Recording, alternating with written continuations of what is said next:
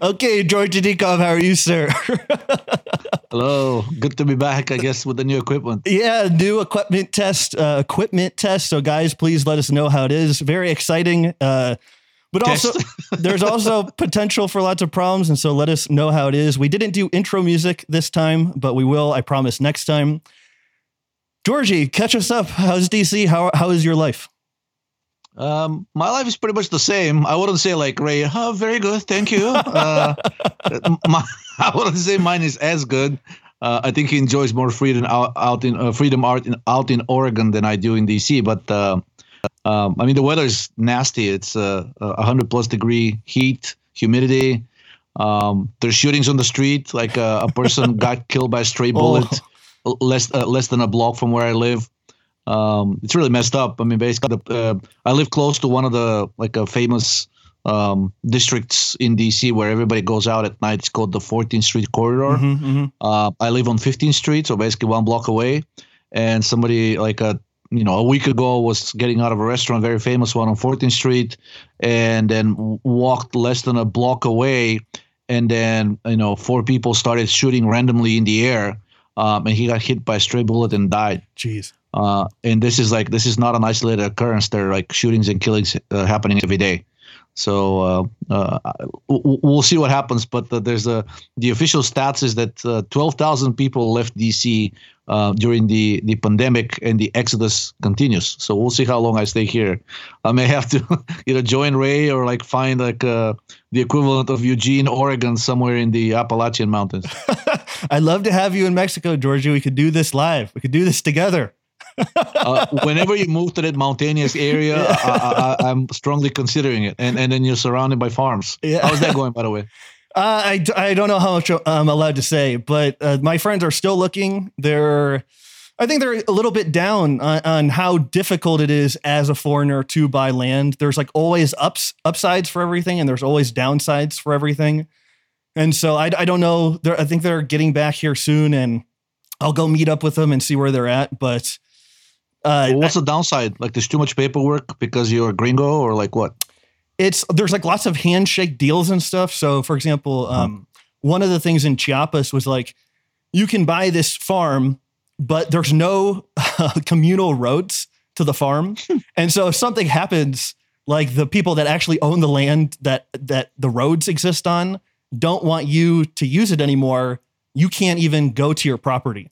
You know what I mean? Wow. So there's just stuff And of like course, that. they're going to start asking for money in order in order to let you on your property, and and then they can ask for pretty much anything since they control the access. it, it just seems like like you're trying to improve your quality of life or whatever but something like that can just completely destroy your investment like just immediately and so I, they're very smart people and so they're weighing the pros and cons and then i'm here doing these live streams and telling them that i'll live on a tarp or a hammock on their property if things get really really bad Can they rent? I mean, can you rent somebody's farm? Somebody who's a Mexican and owns it, uh, basically, like, and they don't want to be there, and and you you can you know. Uh, you squat on their property. Of course, you paid him something, right? Or maybe you take care of it for free, and in return, you get to do whatever you want, and you know, raise whatever animals you want. I'd have to ask them. They, they- I mean, they know infinitely more about this subject than I do. I'm just like living vicariously through them and what and what they're learning. But every single time they visit a farm and they talk to kind of the seller, they learn tons of new things about uh, the soil, like how viable it is to grow certain things and, and stuff like that. And so it's just it's. I mean, it's as complicated as you think it would be. Like it's like so many. It's like fraught with so many errors. So they actually want arable land or something. Like, are they gonna plant something on that land? I thought it's mostly for animals. Or Well, to have goats and f- fruit trees and things like that, just like all the things we're talking about, to like try to disconnect from the system in, ca- in case something happens, you know, just uh, hedge bets. But I Yeah. have yet to see uh, uh, any kind of a soil that potato wouldn't grow in. Mhm. Uh, so th- that should be growable no matter where you are, unless you're in the Sahara Desert or something. I think that should grow. I think that's true. I think certain fruits grow. Be- so again, I know nothing about soil or anything, but from uh, talking to them, some areas favor different fruits and other ones don't. And apparently, in like hot, humid areas, the the soil is like way worse than in that rainy mountainous area, but also when you go to the rainy mountainous area, you basically don't get any sun. and it's like it, it, it would be like it, Oregon. it- It's yeah, like Oregon all, all over again. dude. I've never spent a lot of time there, but I'm actually. uh, It's been June has been extremely gloomy. I haven't laid out barely at all, and I don't even know like how Ray does it. He just might have the he must have those incandescents on him like all the time because it's like the the He glue. just overdoses on vitamin D, I think. And, you know, it deals with annoying people that, that are compensating for the lack of stimulation of, of the weather. it's uh it's a brutal thing without uh the sun. Okay, guys, let us know how this this audio is.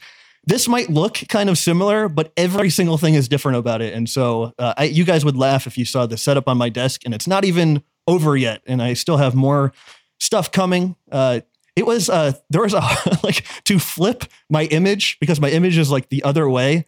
To flip it, it was a hardware device that was three hundred dollars. My goodness. it, it, like so once you get into hardware with um, live streaming it's like it's like kind of getting into uh, hardware with music stuff you just start paying so much more than software um, but anyways okay so the one other thing we should talk about before we get into articles um, do you have any what is there any headlines or anything that you want to chat about Um, let's see.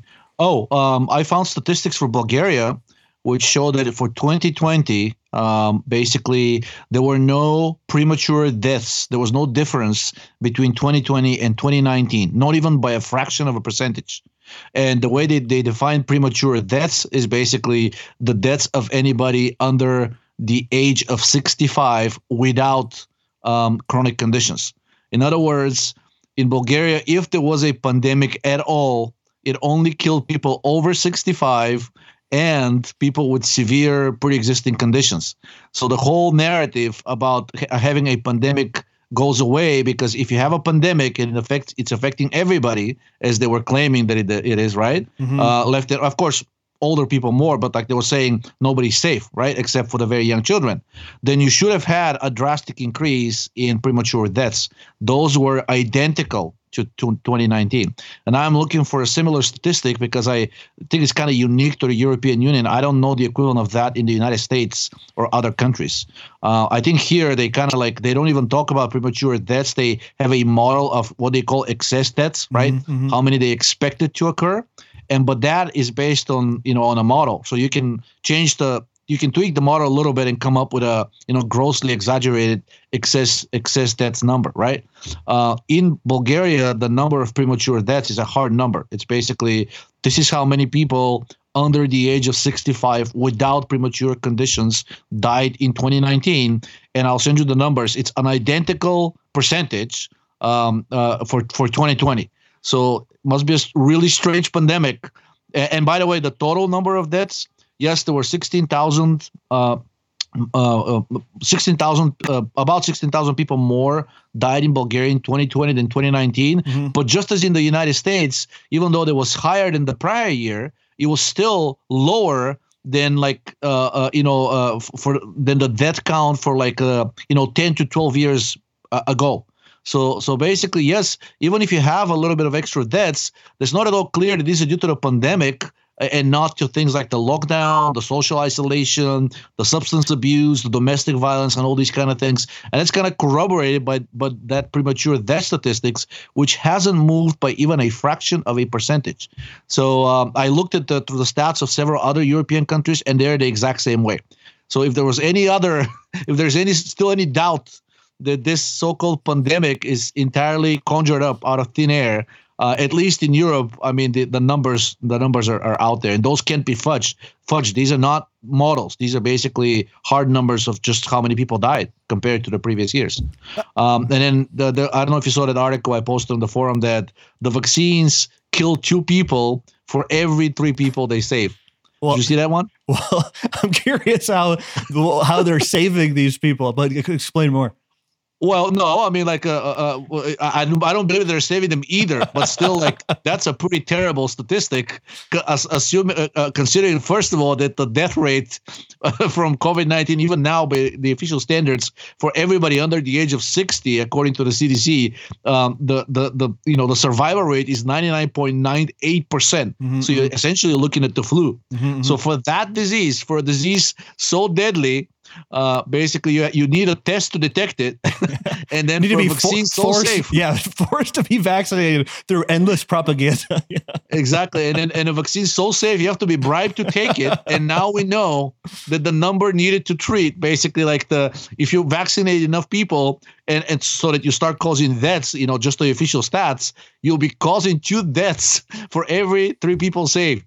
Uh, I don't. I mean, of course, the study was uh, immediately retracted, and but the the reason for the retraction is they said, um, you know, while they agree with the analysis, they didn't agree agree with the argument the article made that this is like a cause and effect thing. They said, well, just because more people died in the vaccinated group doesn't mean that this was caused by the vaccine. what else would it be caused by?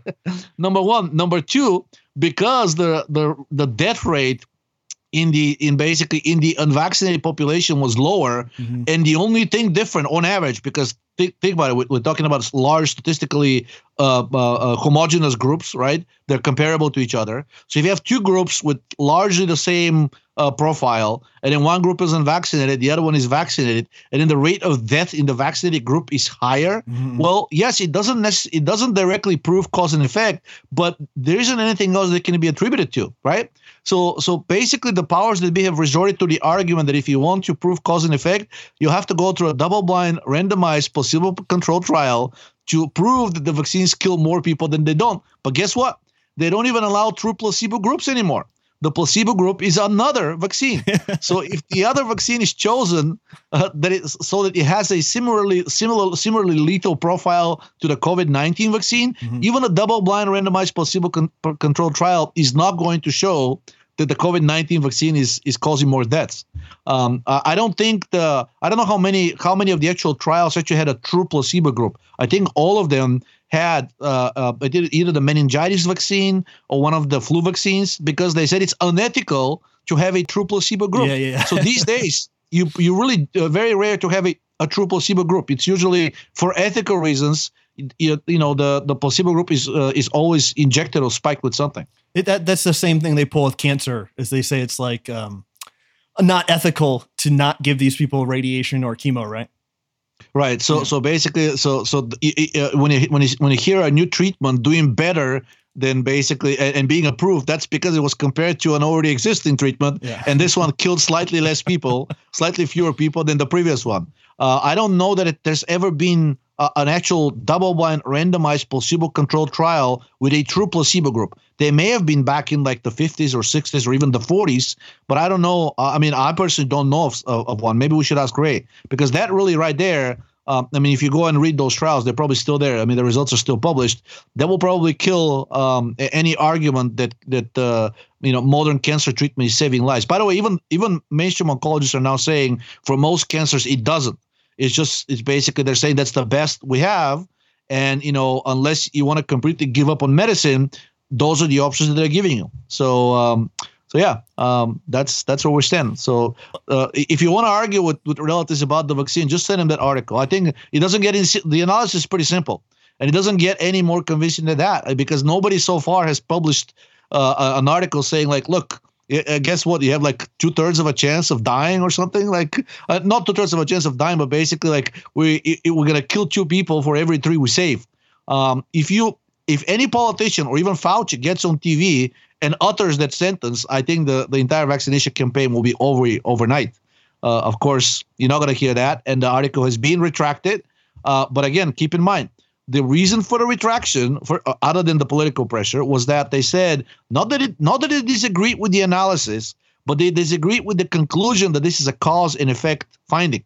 They said until you actually have this trial, which I mentioned, that can never happen, um, you shouldn't be claiming cause and effect. But yet, if you have a large group of randomly selected people that are unvaccinated and a large group of randomly selected people that are vaccinated, and the rate of death in the vaccinated group is higher, it's very difficult to to pinpoint another cause. Uh, I mean, that's the whole point of the rand- of the randomization. Um, so we'll see what happens. But uh, you know, for the people that, that that already know or have made up their minds, as usual, this isn't news, right? That it's not going it's not going to change their minds. And for the people that are, I'm hoping that the people who are still on the fence, because so far none of the studies have talked about deaths, right? They've only talked about saving lives. But now this says, well, we're going to kill two people for every three we save. So that is a lot. That message is a lot grimmer and a lot more, uh, you know, uh, depressing than what we've seen so far uh, from uh, from the from the marketing industry for big pharma, aka mainstream mainstream media. Speaking of grim and depressing, so uh, the same people who brought us Operation Warp Speed and mRNA tech, uh, a vaccine technology, uh, the. Uh, so this was an RT article, and I can't even read this, but um, the Defense Department's network ranked 19th out of 2,891 internet service uh, service providers for peer-to-peer trading of CP in 2018. so these Pentagon people are disgusting. like who? Oh yeah. So again, it's like who needs to who needs to defend their stance on not taking a vaccine when the Pentagon was uh, intimately like they ran the whole operation of creating the the vaccine and this specific technology. And it's like you, you don't need some technical argument about not, not taking this vaccine. These people are disgusting. So corroborating argument. Uh, you know that I'm a hacker for hire. So one of the things that we do I mean, I most of my clients are federal agencies. They're all of them are civilian. I don't have clearance for military, but uh, uh, we find we find basically the exact same thing on the civilian agency side too. So uh, it, as part of our so-called penetration testing, we basically try to hack into the network, right? And then we're given the green light to uh, check certain people's computers, their hard drives, uh, their their uh, internet activity, um, et cetera, et cetera, because pretty much all of it is, is being recorded whenever it is not recorded, we're allowed to basically like go inside the person's office and then you know boot up the machine with, from an alternative media and then look through their hard drive and things like that. Uh, I cannot begin to describe how many cases of people like uh, having access to either CP or like uh, you know things involving animals and whatnot. Uh, we're talking about, and and here's the scariest part. We've of course we write this up because by law we are required. We'll uh, we have to notify um, the the relevant authorities. However, we um, by contract we're not allowed to actually call the police and say there is a child predator working at this agency. We actually have to let the security services of the agency know first. And as far as I know, over the last five years of the people that have basically more or less busted, not a single one of them has been fired. Um, and actually, I attended a briefing uh, where uh, it was becoming concerning because we, we at one agency we found so much of this stuff that basically, and the person was sharing it too. Like he had installed some kind of a software that was doing just as the uh, uh RT article was saying, that was doing peer-to-peer file sharing. So we basically uh, had like a, a, in-person briefing with the CIO and the and the uh, um, Office of the Inspector General, the OIG, which is supposed to monitor that agency and bust anybody inside that agency, including the head of the agency if necessary, right? And I couldn't believe that we're sitting there and my boss is basically like giving my presentation and saying, "Look, this person here is is the equivalent of like the uh, of the El, El Chapo drug dealer, like moving 50 metric tons a year. We're not talking about small fish. this person is supplying yeah. CP around the across, uh, across around uh, you know across the entire world. So what are we going to do?" And they're like, um, well, we're going to have Stern talking to. Um, and this person, yes, we know about him. Uh, it's not the first time, you're not the first people who are discovering this. And we and we say, okay, so can we at least kill the connection or like uninstall that software so he stops doing that? No, we can't really do that. Why not? Because it's invasion of privacy, and he will know that that he's being busted. Well, that's kind of the point. Like, get rid of this idiot. Like just, just look at the network traffic. He's consuming one percent of the aggregate bandwidth of the entire agency, downloading and uploading all of this crap. Yeah. Okay, noted. We'll take care of it. Guess what? Three years later, this person not only hasn't been fired, has been promoted. Um, so this is, I mean, like this is not just the Pentagon. And I'm thinking that's how essentially you you get to the point of where we are. If everybody's dirty, if everybody's corrupt, then nobody's going to rock the boat too much because guess what? Uh, you know, if if you are one of these people and you start raising your voice and trying to suddenly act fair, they're going to waive Georgi's report and say, "Look, Georgia here says you're responsible for one percent of the federal government's consumption uh, of of CP." Um, and that's it. And and if if that is a relatively let's say mid-ranking official at a federal agency, imagine the kind of stuff that goes on at the really high levels, right? Um, and and and the, the kind of the kind of dirt that the powers that be have on each other, or or really on anybody in a position of power. So it's not that surprising. I mean, the whole argument about like, oh, uh, if there was ever a conspiracy, it would it would immediately get leaked. Nobody can be like that, can keep that secret for too long. They cannot because they're literally their life depends on it. If that person ever gets busted, it gets thrown to the wolves, uh, you know, publicly. That person is going away for at least 30, 40 years in in federal prison. Um, so I don't think anybody would like open their mouth or, or say anything, even if they were seeing this the agency that they work for actively engaging in murders, drug trafficking, you know, CP, child trafficking, whatnot. I mean, it sounds like to them it's just you know just uh, you know another day on planet Earth, just business as usual. Yeah, we can move on, but I think there's a term called like cognitive capture, and, it's kind of like the higher up you move uh, or you rank and kind of intelligence and politics, it's more you have to um, kind of like buy into the corrupt system. You know what I mean? Yeah. And, otherwise, you, otherwise you will not fit, and yeah. you'll either burn out, like uh, get suicided with mm-hmm, two bullets mm-hmm, to the mm-hmm, head, mm-hmm, mm-hmm, uh, or something else will happen, and it just the, the system just doesn't t- tolerate outsiders. Yeah. One exactly. way or another, you're on your way out, whether whether by your own volition or the the network will simply kick you out or and, crush you. And again, last thing, like, uh, but books on how they recruit CIA pe- people, they like expose them to disgusting.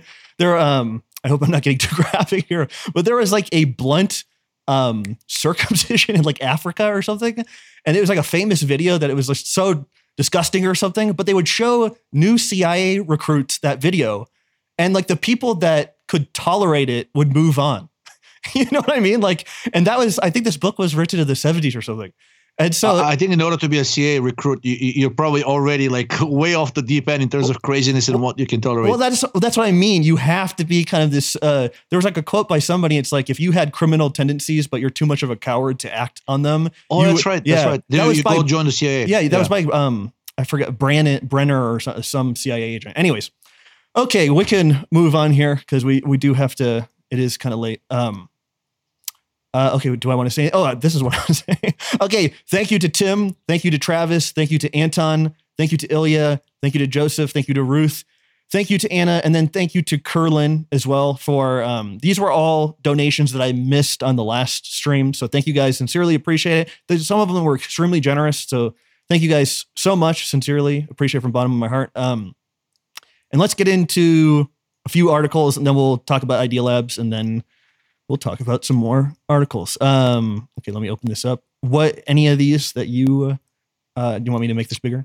Uh, the one I showed you about like uh, exercise. Uh, well, I mean, most of them are about PUFA, but the one that I liked a lot was that uh, training exercise temporarily yes, training. Okay, yeah, exactly. Got it. And this immediately reminded me of an, a study that I posted maybe two or three years ago on the forum, showing that at the completion of a marathon or even half a marathon, the majority of the participants who got tested, they did a random selection of them, were actually in a state of mild to moderate kidney failure.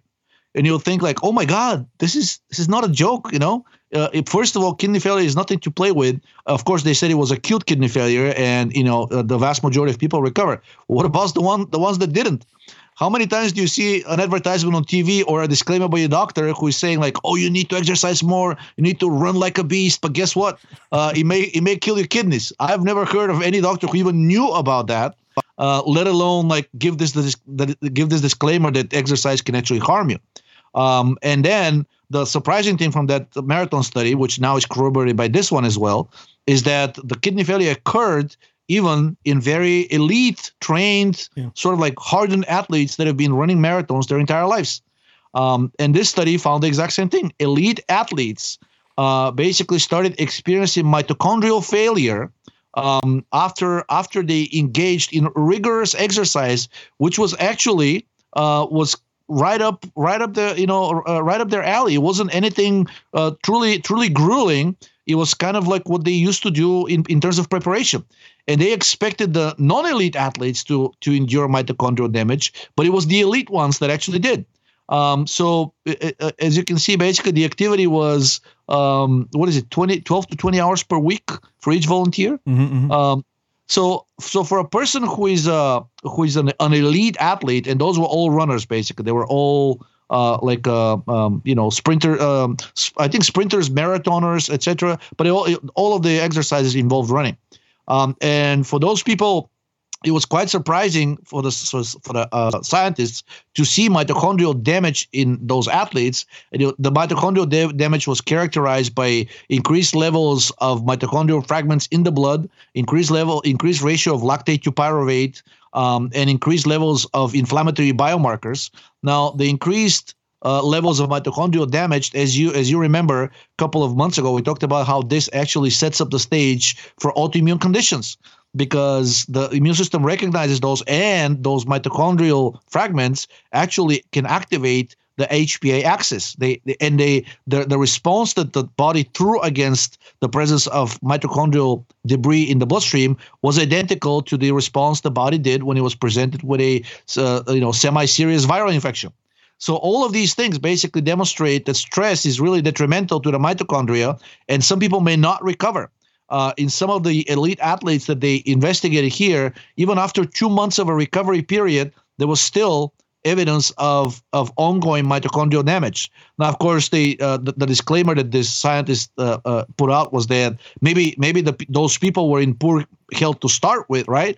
But you know, it's just even if even if that's the case, you don't expect that level of uh, you know uh, decrepitness or or collapse of health in people who are elite athletes. Remember, these are not amateurs. These are people who make a living out of being you know at, at that high level of athleticism. And another corroboration that many of the elite athletes are really unhealthy. Um, if you remember that even older study that I posted on the forum was about how elite athletes has, have extremely poor dental health. Um, and many people, uh, you know, uh, many doctors are baffled by it by saying like, how? I mean, these people have such excellent bone health. How can they possibly have uh, you know, have uh, that's the one. Uh, endurance exercise is bad for your oral health. How can it possibly be? And it turns out that it's linked to poor thyroid function and low levels of carbon dioxide in the blood uh, and low levels of thyroid hormone. So, so it's it, it's not surprising. So, in other words, most athletes, most elite athletes, are actually hypothyroid, and the only reason we're not seeing, uh, you know, the manifestation of their hypothyroidism earlier is because most of them happen to happen to be pretty young. So they're still producing probably significant amounts of DHEA, pregnenolone, and progesterone, but they're actually the re- the level of chronic disease in former elite athletes is several times higher than the general population. Uh, which demonstrates once again that that uh, you know intense training, which is, seems to be all the rage these days, uh, like CrossFit and you know um, redefine harder, redefine hardcore. I see these slogans everywhere here in DC. Uh, it's really not good for you for any aspect of your health you know, bad teeth, uh, bad bones, uh, poor mitochondrial function, uh, potentially leading to autoimmune conditions, and of course, eventually cancer. Uh, once the mitochondria starts getting dismantled, and a sufficient number of cells decides to do that, uh, then then sooner or later a tumor is going to form. That's all that it takes for a cancer to form. Lack of oxidative phosphorylation. Could you also say just uh, any type of breathless exercise would be risky, especially for somebody maybe with a low thyroid condition? Yeah, I mean, if, if you're getting to the point, if it's becoming a breathless exercise, means means the lactate has risen to the point, or carbon dioxide has been suppressed to the point uh, that you're basically gasping for air, that, that you're reaching a state of hypoxia. So the HIF expression will rise, right? Uh, you'll start releasing histamine and serotonin. Um, if you if you're reading to that, if you're reading to that level where basically you're gasping for air, then it means probably lipolysis is also elevated way beyond comfort. Um, so if you're doing this chronically, uh, you're setting yourself up for failure. I mean, that's gasping for air is a sign of essentially starting to get into an, an, anaerobic glycolysis. And once, if that continues for a sufficiently long period of time, even if you're doing sporadically, right? You're not you're not in anaerobic glycolysis 24/7. But if this continues on a daily basis for uh, months or even years, eventually if the cell starts to dismantle its apparatus, you're going to end up in aerobic glycolysis. Um, and the only way out of this is the restoration of, of basically regeneration of mitochondria inside of that cell. And for that, carbon dioxide is the is the cardinal uh, generating factor. And last thing before we move on, and maybe a safe way to exercise, like eating before and after, or breathing in a bag, or taking breaks in between sets, or whatever. Or taking thiamine and niacinamide, like if you're going to be going for a running session and you know you're going to be gasping for air, or like you're feeling really exhausted, or like you're, uh, um, you know, not enjoying the exercise, or you're feeling this burning in your muscles, somewhere like halfway through. Um, taking some time. And there's actually there's now human studies that support this argument uh, this this uh, this intervention. Uh, they did use the more fat soluble version of thiamine known as allithiamine but uh, the animal studies that compared allithiamine and regular thiamine found that both forms work equally well. I, I completely forgot, but I had sent Ray our last episode. I always like send him the talking. I, I don't know if he watches or, or I doubt he cares, but like uh, the the title of that was like bodybuilding and steroids, and and Ray said, um, I look I look at bodybuilding like success in business. Like it's like like this like it is not you don't want if you're successful in business it usually means like you've had to do a bunch of terrible things or whatever uh, it, I, it was just him being funny, but I thought it was, uh, I laughed. I just like, it was, it was well, like let's a, just say that, that it's the least criminal way to succeed in business because bodybuilders actually probably enjoy the best health of any competitive uh, competitive athlete.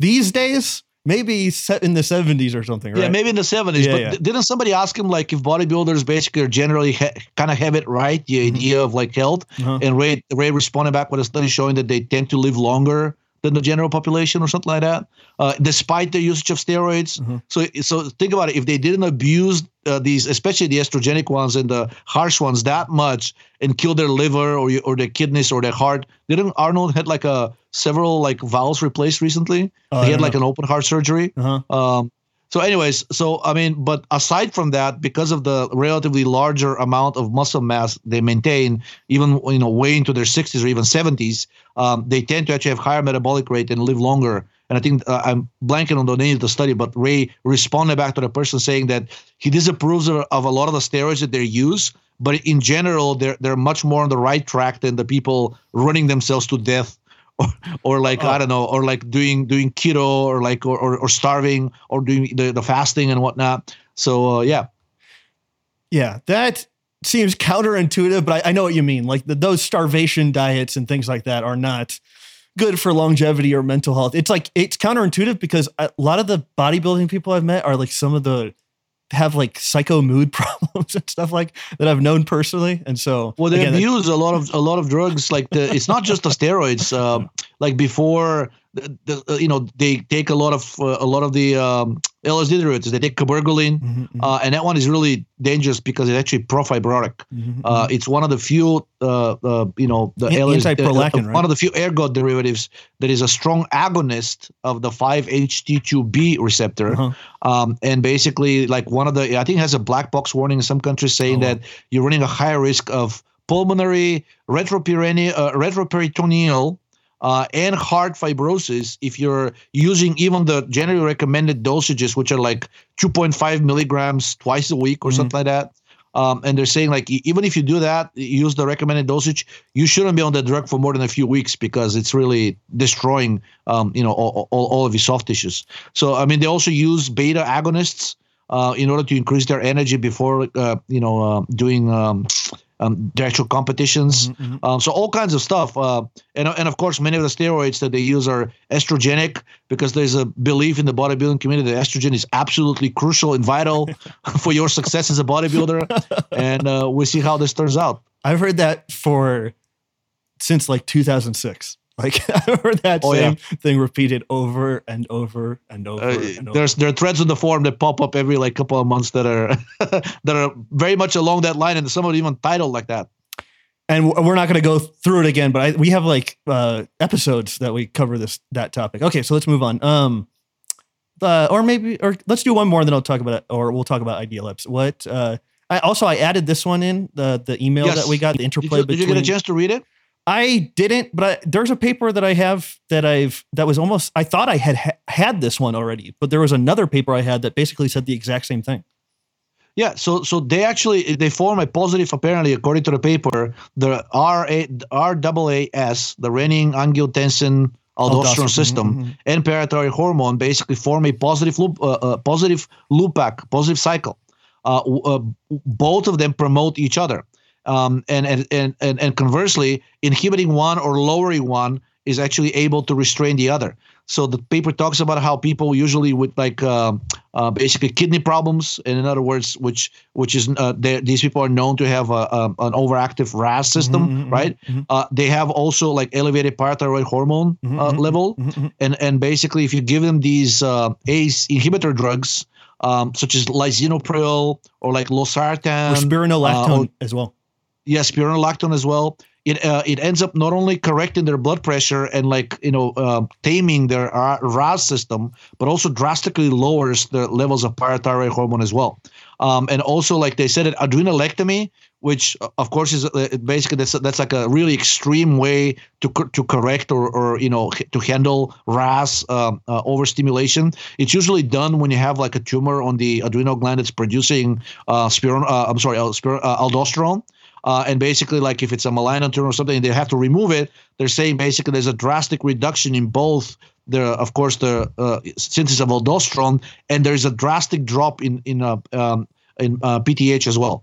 Um, and they're saying that this seems to work even in cases where you have primary hyperparathyroidism caused by a benign tumor in the parathyroid gland they used to do i mean to this day they they, they would uh, if the if the tumor is benign or malignant or whatever in the parathyroid gland they'll take that the, the parathyroid gland out um, and then basically uh, if you need it they'll, they'll give you like an extra supplemental one. But then they also found out that taking these drugs that act on the ras system or doing adrenalectomy resolves actually even tumors in the parathyroid gland that are responsible for producing extra parathyroid hormone. So it looks like if you if you're having problems with your with your parathyroid gland um, the you know the, aside from the low vitamin D and low calcium intake, you may also be low on sodium. Uh, because that's one thing that will uh, chronically activate the RAS system. Um, and sometimes, you know, if you have like a really um, stubborn PTH that doesn't want to go down despite your your your efforts of you know loading up on the vitamin D and the calcium, uh, you may you may also want to take a look at your sodium intake um, and or sodium excretion and maybe do a test for aldosterone. Um, and, and, if there is an issue with that, you know, things like uh, progesterone and pregnenolone, of course, spironolactone, but it's a commercial drug and prescription drug, and it does have some side effects. Tends to be anti-androgenic, uh, which in high doses for men is probably not that good of an idea. But pregnenolone and progesterone should be able to uh, pretty much achieve the same thing, uh, and it may help it with your um, hyper uh, secondary hyperparathyroidism actually do think I have this paper. This was this. I, I must have added it to my notes twice because the other one said we explore the bi, the complex bidirectional relationship between renin, angiotensin, aldosterone system, and, and, parathyroid hormone. I actually think I asked Ray this because all the things you said he's talked about specifically, like the um, sodium and calcium and magnesium, all having a, suppre- a suppressive effect on the parathyroid. And then I think he said, but carbon dioxide was really the main thing because it's regulating the the ion concentration inside and outside yeah, the cell. Exactly. And and so that's why so, so instead of you regulating it through diet, yeah. I mean, of course, unless you're completely deficient, then carbon dioxide is not going to help. But then if you're completely deficient on one, you're probably not going to be producing much carbon dioxide to start with. Exactly. So ensuring optimal carbon dioxide production may be able to take care of some of these uh, electrolyte imbalances um, without you necessarily having to like tweak them too much through the diet. Yeah, and this is why we don't. Well, I don't want to put words in your mouth, but we don't subscribe to micromanaging uh like mineral intake excessively because right. I because I think that's zinc to copper ratio, Danny. like it's all in the anesthesiology books. How, how come you haven't read one? Well, mo- well, up to this day. Well, multiple people are progressing that now, and I think I again I think that's better than over focusing on carbohydrate or something. It's like mo- at least moving in a positive direction, but it, again, it still leaves out the metabolism. You know what I mean? And then things like carbon dioxide, which is like really even something who, like who zinc. else is professing the electrolyte balance and like chasing chasing these minute uh, like zinc to copper or like manganese ratios? Are, are you hearing from other people other than Jibo? Uh, I don't want to talk about it. okay, the, but the okay, um, you don't want to wake up uh, awake old enemies. but the um, there was a paper I had on it was like a woman with experiencing really bad hair loss, and she had obvious hypothyroidism, but the they actually gave her zinc and the the problem resolved. But in the paper, they were talking about similar to this, talking about a bidirectional relationship between RAS and PTH. They were talking about a bidirectional relationship between thyroid and zinc, and how Mhm. again I, I'd have to re, I have to have to get this paper on screen or whatever. But like the zinc transporters in the intestine were activated by specifically by thyroid hormone. And so again, it's just it's just kind of a fool's errand to look at this mineral and that mineral and this vitamin and this vitamin i- i- outside the grand scheme of things. And especially since a low thyroid person is going to be chronically wasting magnesium, chr- chronically wasting sodium, Salt. so, yes, salt. Yeah, sodium, it's just it's just again. Uh, don't give me too started on. Okay, okay. So let's talk about. Uh, thanks, guys. Sincerely appreciate. I think we have like 130 people watching right now. Guys, give us give this show a like. Uh, I sent it to Georgi, but like you type in Ray Peat and our episodes don't even come up. And so Yeah. again, that's uh, Google has reached a new low. yeah. but you know, it, it feels good when you guys uh, show support or you comment or whatever. At least it lets Georgi and I know that you enjoyed certain shows and didn't enjoy other shows, but we really appreciate it. And then oh, speaking of search engines, uh, there's a new search engine which is kind of vying to take the crown from Google. Uh, and it, it looks like they're using their own crawler and like a, and, and search index themselves. Uh-huh. They're not renting it from like Bing or Yahoo. I think Yahoo at this point is using Bing. So there's really only Google and Bing. Uh, and this new search engine is called Brave. So the website is search.brave.com. oh, but that's and I'll be interested to see what happens when you search for Ray Peat there or like try to find our shows there. Well- uh, there shouldn't be much censorship. Okay. So this is a this used to be or this still is a browser, but they created a search engine. Yeah. Okay, this is crazy. And they're they're they're squarely they're squarely going after Google uh, and specifically the censorship. Or they're more going after DuckDuckGo, right? Um, I don't want to say that they're going after DuckDuckGo. They're they're kind of wanted. They're basically saying like, well, yes, we are private, just like DuckDuckGo. We don't track you, but more importantly, we don't censor things because I think even DuckDuckGo recently what gave evasive answers when they were asked like, well, uh, uh, if there's like a paper that's be that's generating a lot of controversy, the anti-vax world. Are you guys suppressing results related to it? And they said we comply with the latest like public health requirements and whatever the health experts say, which is just to me that's just a BS answer, which says yes we do. This is really cool. I didn't. I had no idea. Well, I've been suspect of Duck Duck. Google. There was. I forgot what I was searching for, but Google was like. It was the first time that it was like so obvious that they were obscuring search results, and then I, I found it in like five seconds on DuckDuckGo. But it was. um and even in one of the episodes we had, remember I was searching for that that French dude that you were talking about, that the certain drug, Yeah. and then I we found it really quickly on DuckDuckGo. Any- Anyways, that's not news to anybody that uh, Google is a flaming trashy. Um, okay, let's Well, talk. since we spoke about the the the balance, the the the balance and the blood pressure, uh, let me see. There's one article here which talks about blood pressure as a result of increased PUFA. Oh, the hypertension effect on Yes. yeah. Yes, click on that So one. let me close these. Yes, excellent. Exactly. So if you read that article, it shows that the increase, basically just a just a twenty percent PUFA in the diet, um, uh, resulted in a drastically, not drastically, but like a twenty to thirty percent higher blood pressure compared to the animals that were fed saturated fat. Um, and they, they say low PUFA diet. It wasn't simply low PUFA diet; it was actually high saturated fat diet. So the two, so and and these are rats that actually are genetically bred to develop spontaneous hypertension. So it was it was kind of surprising to the researchers to find out that the rats on the saturated fat diet became resilient to developing the high blood pressure that they were genetically bred to develop. I think more importantly, the rats on the high PUFA diet had a drastically increased, uh, I'm sorry, drastically decreased sodium efflux from the cell outside, which immediately reminds me of the comparison that whenever we talk to Ray about the energized versus the versus de-energized cell. So the the, the de-energized cell is losing magnesium and potassium, and then basically because of the low um, amount of carbon dioxide produced, there's nothing to take the sodium and calcium that are streaming in. And basically, this is what the study found that on a low PUFA, di- um, sorry, on a high PUFA diet, there's a drastic decrease in the outtake, in the excretion of sodium from the cell. Which, since the the main process through which this happens, um, if you put the pumps aside, is actually the generation of carbon dioxide. The carbon dioxide leaving the cell is what drags the calcium, the excess calcium and sodium with it. So that's just another way of saying that high PUFA diet has a, a devastating effect on the synthesis of carbon dioxide, or in other words, decl- uh, decreases oxidative phosphorylation. And on that note, all the other studies that are there actually confirm this through different angles. Um, and those are different groups. They did not cite each other's works. Um, and basically, every single one of them demonstrated that PUFA decreases the functioning of the uh, all of the electron transport chain complexes, but especially complex one and cytochrome C oxidase. Number one, and number two, uh, one of the studies demonstrated you can mitigate to a degree some of that detrimental effect of PUFA by supplementing coenzyme Q10, right? Um, and then the other two or three studies demonstrated Are you, are going through the other ones right now.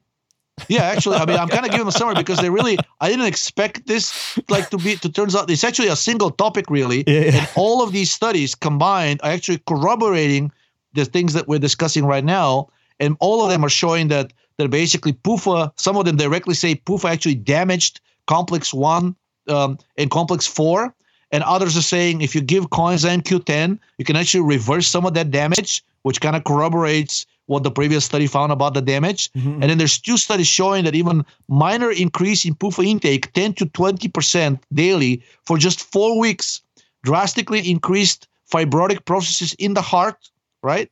Um, and and and I think the last one uh, is basically said that um, there we go. So so induction of mitochondrial yeah, that's the one that says the coenzyme Q10 can protect uh, from from the damage that PUFA does in the heart. And these are these are not really like uh, like crazy PUFA diets. This is just replacing 10 to 20 percent of the fat in the diet, which mm-hmm. is not that much, by PUFA. And by PUFA, I mean they gave the the animals corn oil. Um, so the corn oil profile, the fatty acid profile of the corn oil is probably is very similar to like uh, to rapeseed oil, uh, to canola oil, to soybean oil uh, it's really it's really the same the same. Uh, uh, I mean, there are minor differences, but the, in terms of in terms of the percentage of PUFA in the oil, they're, they're effectively consuming the, the you know the, the same kind of a, a fatty acid composition. Um, so this thing showed that you know if you give a little bit of a of a coenzyme Q10, you can actually reduce some of that problem because PUFA actually increased the the uh, reactive oxygen species, and as we know from a previous study, that is a sign of of a decreased activity of the electron transport complexes, uh, electron transport chain complexes, uh, because you get reactive oxygen species when there's a buildup of electrons and there is nothing to carry those electrons from one complex to the other and ultimately to oxygen. So what happens is that these electrons attack the molecular oxygen that is already in the body inside of the cell and create several different reactive oxygen species, mainly the superoxide anion and the uh, and, and and the hydroxyl uh, reactive oxygen species group. What there's superoxide, uh, hydrogen peroxide, uh, what's the and and and the the hydroxyl group, yeah. which is basically the uh, you know it's it's an OH group, uh, which is I think is the second most damaging after the superoxide anion. Oh, I thought the hydroxyl radical was the worst because that's like the most. That's unstable. what I'm saying. The hydroxyl. Oh, okay. The hydroxyl radical. Yeah. And then okay, yeah, interesting. And those are all looking for an electron, and, and that's why that's the whole lipid peroxidation process, right? It wants to it's going to steal that hi, that hydrogen in between the double bond of the the fats. Exactly. Yeah. Yeah. Yeah. So I mean, so so they're acting as a reductant, as an antioxidant, but in the process, they're actually getting peroxidized, right? Mm-hmm. mm-hmm. And and and all of these uh, uh, PUFA peroxidation byproducts uh, happen to be fairly toxic. Uh, you remember the studies like that came out recently, uh, recently in the last two three years that show that uh, several PUFA peroxidation byproducts are implicated in Alzheimer's, implicated in kidney failure, implicated in diabetes, um, implicated in Parkinson disease, and they all gave like a specific, uh, like a fatty acid. It, it was it was uh, I think it was through the um, it wasn't a, a cyclooxygenase product. One of, some of them were, but they were basically a, a, a, um, a, outcome of the lipid peroxidation byproduct. When it, when a lipid gets when one of the PUFA lipids gets attacked by one of those radicals, that's what you get as an output. You get a uh, you know deactivated uh, reactive oxygen species, but then on the other hand, on the flip side, the PUFA actually converts it to something much more dangerous. And then uh, we should talk about Idealabs after this. What um, the ubiquinol versus ubiquinone, the reduced versus the oxidized. Uh, well, want to talk about they, they tend to work equally well, but if you're taking too much of the ubiquinol, um, and you happen to be in a reduced in a re, in, in reductive stress, uh, it's not going to be very helpful. In fact, it may make things worse. It's mm-hmm. an electron donor, right? Um, so you want to be consuming the ubiquinone. Um, but uh, in in relatively healthy people, actually, because these are redox molecules, they can cycle between the oxygen, oxy, oxygen, the oxygenated, uh, the oxidized, and the reduced form pretty quickly. Um, however, in older people, sicker people, people that are you know uh, in in relatively reduced state, uh, the ubiquinol uh, is probably not going to be not going to be that helpful and potentially dangerous. Mm-hmm, mm-hmm. Um, so so uh, as far as the ubiquinol goes, so usually most of the problems that are related to coenzyme Q10 are actually problems of reduced synthesis of that coenzyme, and that usually happens when you either take statins or you don't eat enough cholesterol because the synthesis of CoQ10 requires that side chain isoprenoid side chain that comes from cholesterol. Um, so when you take in the the the um, the statin drugs, not only they inhibit the synthesis of cholesterol, but they also inhibit the synthesis of coenzyme Q10. And since coenzyme Q10 is so so vital for metabolic function and for muscular health specifically, now there are multiple studies linking statins to basically rhabdomyolysis, which is the rapid breakdown in muscle tissue, which can actually cause kidney failure. Incidentally, uh, there are studies linking statins to kidney failure and ultimately lethal conditions such as amyotrophic lateral sclerosis. And if you type statins ALS in Google, you'll see several ominously titled studies saying that uh, you know that statins have actually been linked to that to that condition. Of course, the official websites kind of try to dance around the issue, right? But the, the evidence is there. Uh, uh, uh, the the rate of ALS in chronic statin users is up to 12 times higher than it is in the general population. I was under the impression that these people don't make dangerous drugs, though. so. Right, of course, yes. and, and what is it? There were WMDs in Iraq and Anna Nicole Smith married for love. I haven't heard Anna Nicole Smith for so long. okay.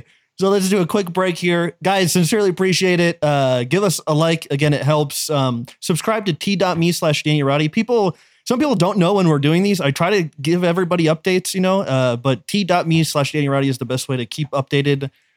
And uh, you can follow Georgi on Twitter, uh, twitter.com slash hate it. You, I do coaching on patreon.com slash Danny Roddy.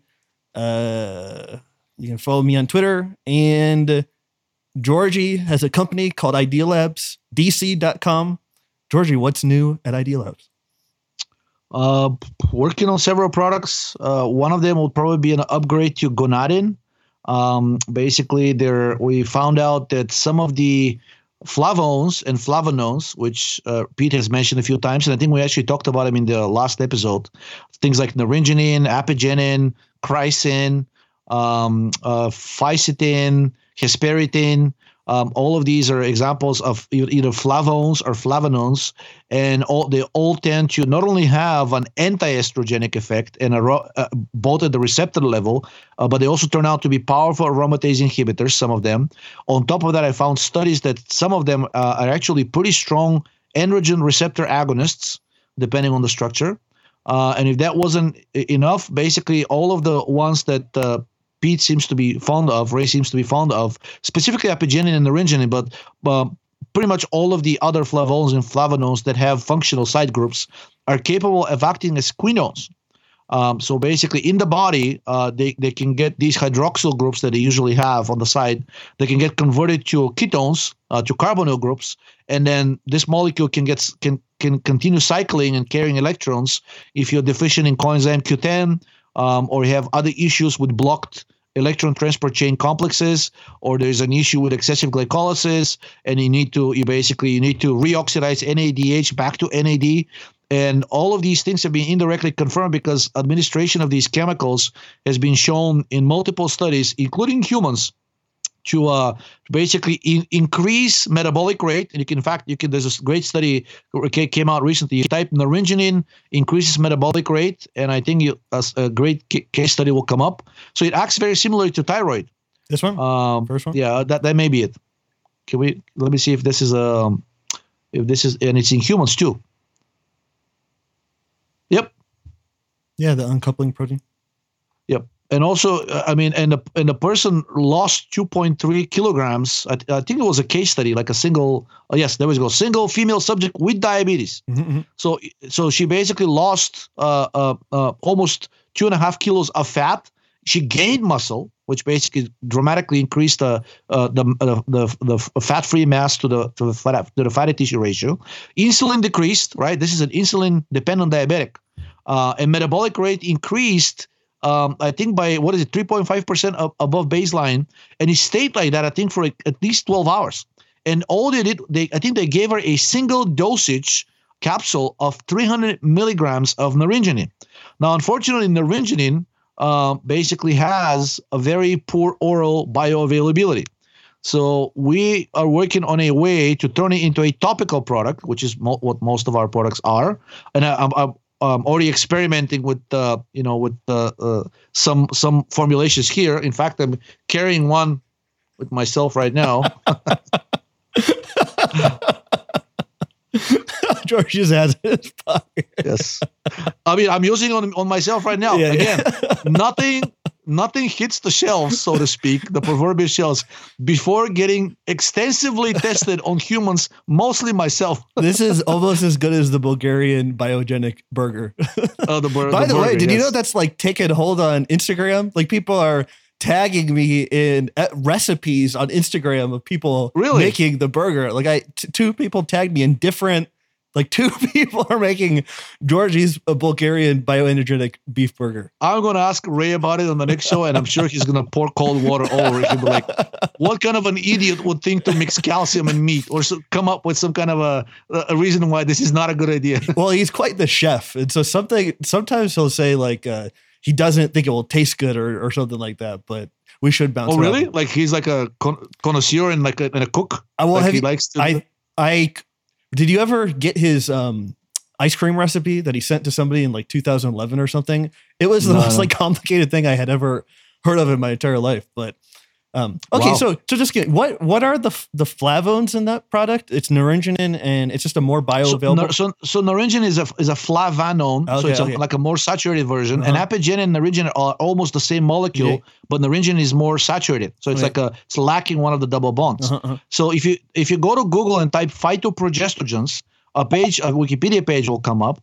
and basically apigenin and naringenin and many of the other flavones and flavonols are now considered phytoprogestogens. That's another way. That's basically the um, a really devious way of saying they are anti-estrogens, Mhm. but they don't want to admit that because they actually there are similarly structured chemicals that are hi- highly estrogenic. The isoflavones and the isoflavonones are very heavily estrogenic. Things like digoxin, genistein, Mhm, mhm. um, the, the uh, there several of the coumarins. Um, they're all uh, isoflavones or isoflavonones, and those actually are strong estrogen receptor agonists. And in fact, I think genistein has the same affinity uh, as an as an as an actual agonist, the same affinity for the estrogen receptor alpha as estradiol. So you basically by eating soy, you're getting hefty dosages of effectively um, an exogenous estrogen that is as potent as estradiol. And keep in mind that healthy people, at least males, produce uh, less than 50 micrograms of estradiol daily. Uh, so when you're taking a, when you're drinking a glass of soy milk, which is now becoming hugely popular, you're ingesting something on the order of 50 to 70 milligrams of of these isoflavones. So it's a massive estrogenic dose. Anyway, so the phytoprogestogens, which it mentions naringenin and apigenin there, they're basically now shown to bind to the estrogen receptors as antagonists. Um, they're inhibitors of aromatase, and now they're saying that they're also binding to the progesterone receptor as agonists as well. However, naringenin should not be in this category because subsequent studies try to test this a little bit further and actually did in vivo studies and found that naringenin is actually only unique among all of these is not actually activating the, pro- the progesterone receptor. It is a strictly an estrogen antagonist, the most potent aromatase inhibitor out of the entire group, and also potentially androgenic as well. If you go to Google and type naringenin and DHT for dihydrotestosterone, you will see that naringenin triples the production of dihydrotestosterone um, at a relatively low micromolar concentration. And like I said, I found additional D, just DHT, DHT, because that, that's how it appears in the study. That's the one, the first one. And actually, you can see that it says that uh, um, uh, is a synopsis. Naringenin increased DHT. Just type Control F naringenin, it'll, it'll, it'll come up. Boosted. There you go. Yeah. In addition, naringenin boosted DHT production in DU145 cells, unique among all of the flavonols and flavanones. So we're going to try to uh, change the the the, ba- the baseline gonadin formulation. I think we're going to get rid of squalene and phytol, and we're going to replace the, the squalene and phytol with one of those flavones and or flavanones. Um, and then we're working. I mean, basically, there are additional studies showing that the methoxylated versions of these flavones and flavanones are much more bioavailable, much stronger at what they do, and you can achieve the exact same things with dosages that are up to 10 times lower. So now we're trying to either get in contact with labs or use the the chemist the chemical group uh, the group of chemists that I work with in Bulgaria to synthesize some of those and then we'll probably have two versions, like a baseline gonadin version, which will still have the methyl palmitate, methyl oleate, and one, one or two of these flavones and flavanones in their unchanged form. And then a plus version, where you will probably have a higher dosage of naringenin, which is kind of what I have in my pocket right now, plus another one that, that tends to be a, a, a stronger androgen receptor agonist. So we we we go, we're going to try to have a product that is a very heavily androgenic, very heavily anti-estrogenic, both at the receptor level and the the, the aromatase level, uh, in, into one product, and it's entirely based on things that are found in nature. Um, so that's that's kind of and that's that's probably the most uh, realistic one in terms of like how quickly that can get released. Uh, we do have uh, the serotonin antagonist six methoxyharmalan. Save that. Let's talk about that when we talk about Idea Labs again after a few okay. articles. You want to do that? Um, sure. L- last thing. So apigenin is in guava, uh, and chamomile, then, uh, parsley, mm-hmm. um, and of course citrus fruits. Yeah. Um, naringenin is of course mostly found in citrus fruits, but it's uh, in in there. It is found as it uh, uh, as its glycoside form known as naringin. Uh, but it's okay once you ingest it. Once it makes it to your to your colon or to the any portion of your intestine that has a microbiome. Hopefully, that's not the small intestine. Uh, it gets uh, the glycosides get quickly split up, and you they basically get into pure naringenin. Uh, however, naringenin is very quickly deactivated by the intestinal by the epithelial cells, so not much of it absorbs, um, and the, the half life is pretty short.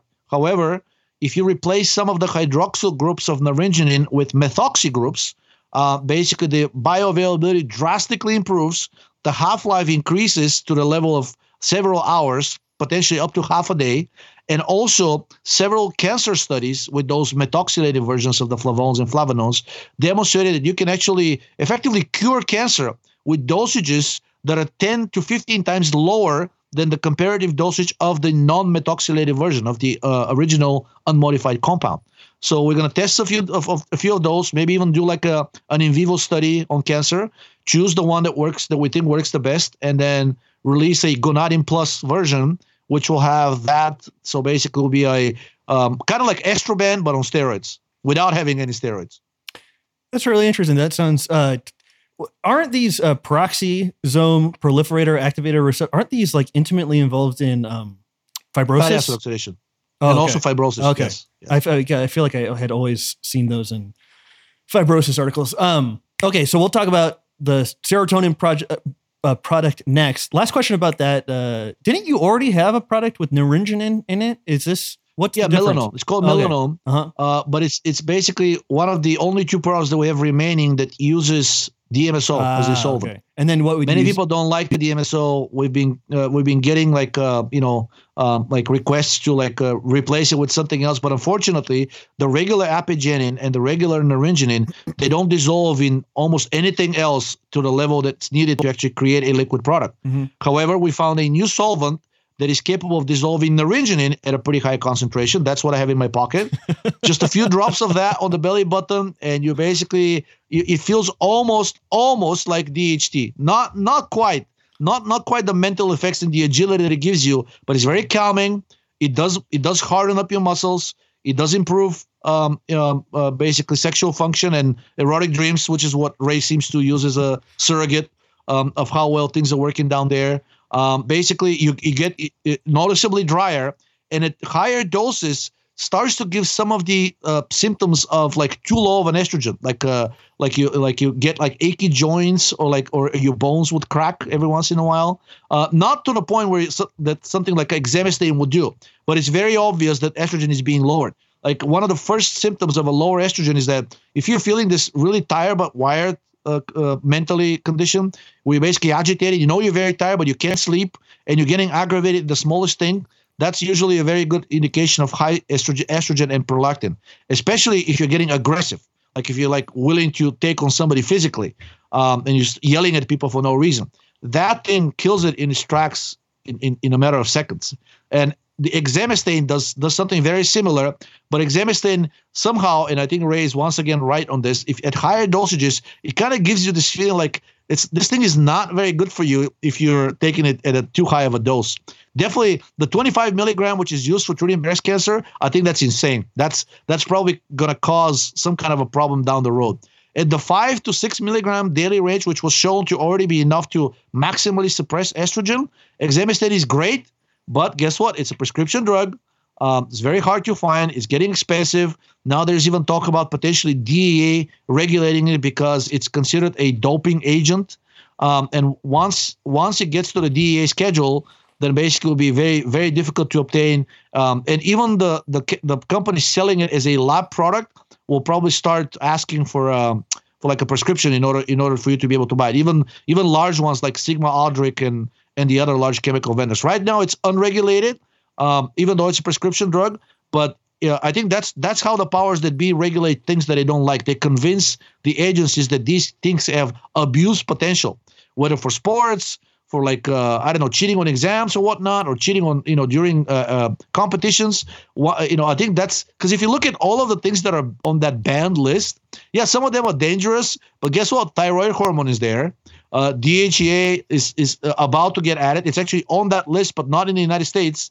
It's it's uh, I think, but it's definitely on the WADA list, the World Anti-Doping Agency. So all of the things that are actually good for you, of, and many other things that are not good for you, but all of the things that are good for you are already on that list.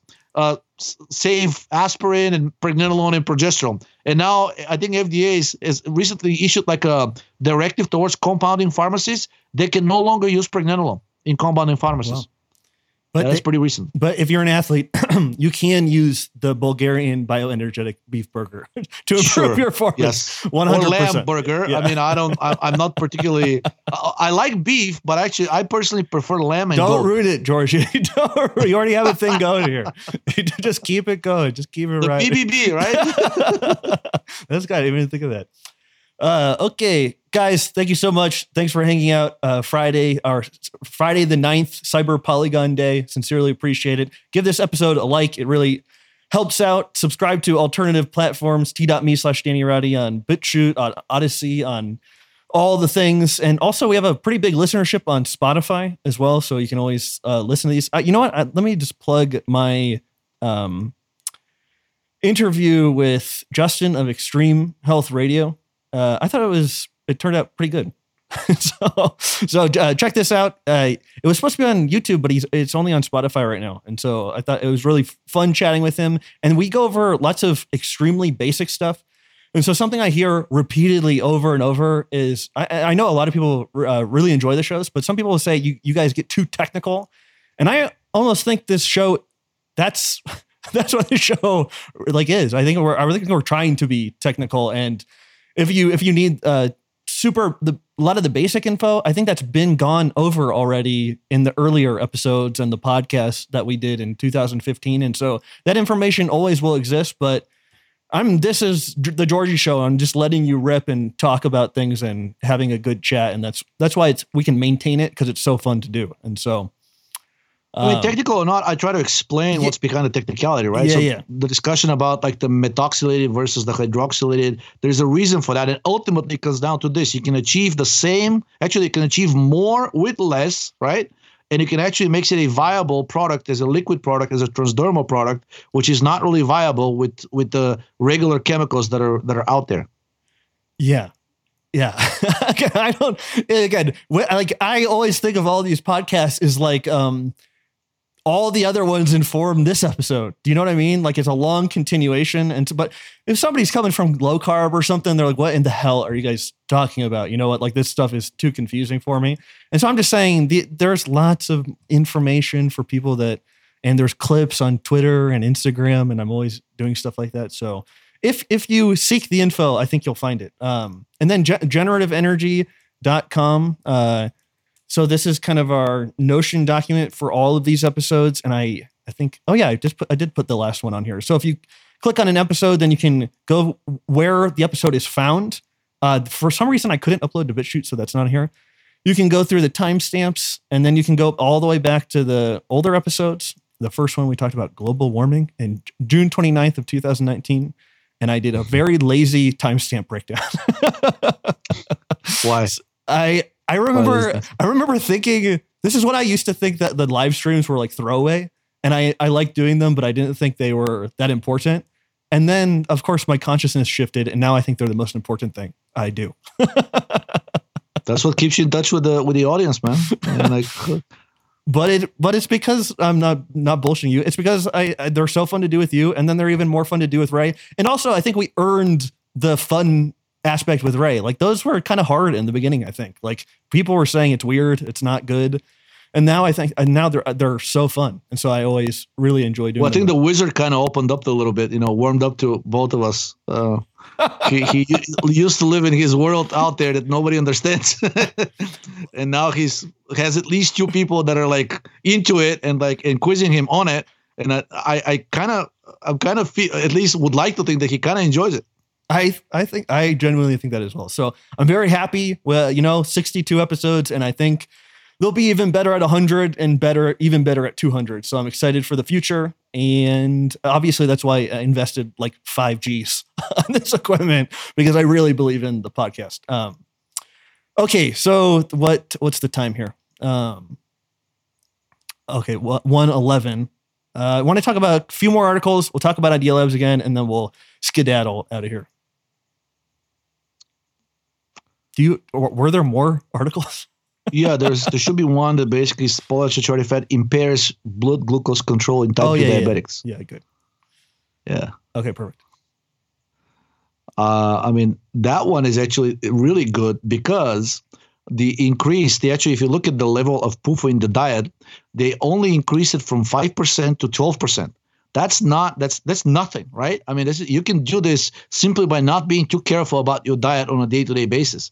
And even that was enough over basically two periods of three weeks. That's all it took to drastically exacerbate the uh, the, the glucose control in people with already existing type 2 diabetes without anything else changing um, and basically, the if you look at they had a, a, a between 17 and 18 percent higher fasting blood glucose, which may not sound like much, but keep in mind that in order to be type 2 diabetic, and most of these people were already taking drugs for diabetes, their diabetes was advanced.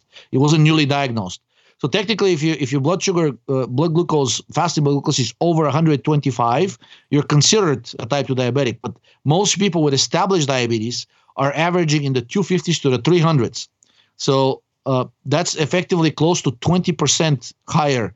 That means up to 40% higher, um, you know, a higher reading. And that often makes the difference. If your blood sugar uh, jumps by, let's say, like 40 points, um, that's often enough for the doctor to actually start asking you to go on insulin, even even even if temporarily. And all it took for this to happen was basically a minor change, only 7% of the actual calories uh, increase, you know, switching from saturated fat towards PUFA. Um, and also over a relatively short time period, just three weeks. Okay, but but you know the thing that's causing the high blood sugar is is the carbohydrate though. So yeah, but it didn't change. No, I'm I'm, I'm playing devil's advocate. I would have I would have played along with that. I said, okay, let's investigate some other options. But they actually these were pretty good, and these people actually lived in a metabolic ward. So it's not like they were secretly cheating and like going and eating like Twix or something, or like loading up on the ice cream or, or, or drinking Cokes or Pepsis and whatnot. They were actually in, under extremely strict diet where eh, where uh, uh, their energy intake was measured down to the kilocalorie. Um, and and they, they didn't get access to anything else. So I guess I guess they could have drank secretly water I mean, that would actually have a, have an effect. Uh, because if you drink too much water, it has an effect of a it works similarly to growth hormone and actually impairs insulin sensitivity. So unless they were doing that, there's really very little argument here that a minor increase in PUFA intake drastically worsened glucose uh, insulin sensitivity in type 2 diabetics over just a three week period. That's all it took. Uh, okay, let me just rephrase my question. How would what could possibly be the mechanism for something like that? Well, I mean, just increase lipolysis, right? I mean, if you're eating the PUFA and basically like the PUFA is tends to stick in your in your bloodstream for longer, or at least basically because eh, remember that study that showed that PUFA can actually stimulate. First of all, it serves as, as the precursor of the inflammatory mediators. Those themselves have been shown to actually damage the beta cells in the pancreas. Um, also, the, the, both the COX and the LOX metabolites are known to actually block the insulin from attaching to its receptor. So that an additional way of causing insulin resistance. And finally, if PUFA is capable of activating the HPA axis even without um, even without the increase in ACTH, if you remember that study, a PUFA metabolite was capable yeah. of triggering, causing the adrenals to start releasing um, cortisol even even without the pituitary uh, releasing uh, ACTH. Now that alone is enough to increase lipolysis uh, further, and that that automatically leads leads to a decline in insulin sensitivity. Uh, the, uh, aside from even like e- eating the, this extra fat, and by the way, they didn't eat extra fat. They actually simply changed the fatty acid composition and increased it by seven percent in favor of PUFA, but the total amount of calories between the two groups was exactly the same. Um, so, and finally, the, the the synergism of PUFA with estrogen and actually acting like estrogen. If you remember that study that we discussed maybe two or three weeks ago, that that maternal high PUFA diet causes aggression in the offspring, uh, depression, and alcoholism.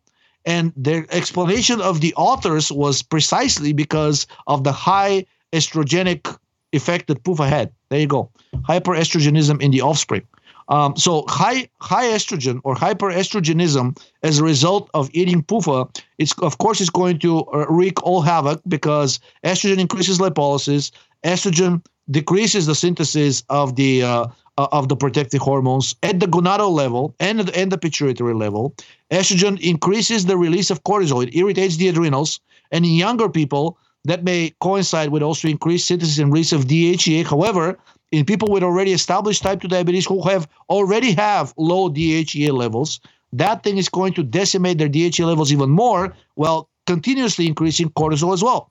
And considering all the other studies that dis- discuss the role of cortisol in type 2 diabetes and the fact that a cortisol blocker such as RU486 can actually cure type 2 diabetes and lead to sustained, keyword, sustained weight loss, um, I think the role of PUFA here it cannot be underestimated. I mean, it acts on just so many different pro uh, pro pathological mechanisms.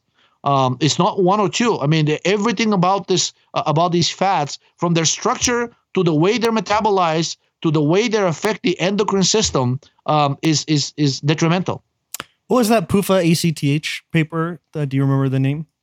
Yeah, if you go to uh, Google and uh, and search the repeat forum, uh, it's not on on my blog. It's oh. it's a, I posted it maybe like three years ago before I had a blog. I thought we. So if you go to Google, talked hmm? about it on. Uh, there may have been another one. I mean, there's several several of those already published. PUFA like, stimulates uh, cortisol. There we go. That's the one. And it was specifically, uh, I'm forgetting the name, but it's one kind of some kind of a PUFA metabolite that did that. Um, and it was really pernicious because it raised it like it, it, it really increased the uh, the synthesis of cortisol to the level almost of a person that would have like a Cushing syndrome. Mm-hmm, mm-hmm. Look, from 5.3 to 14.7.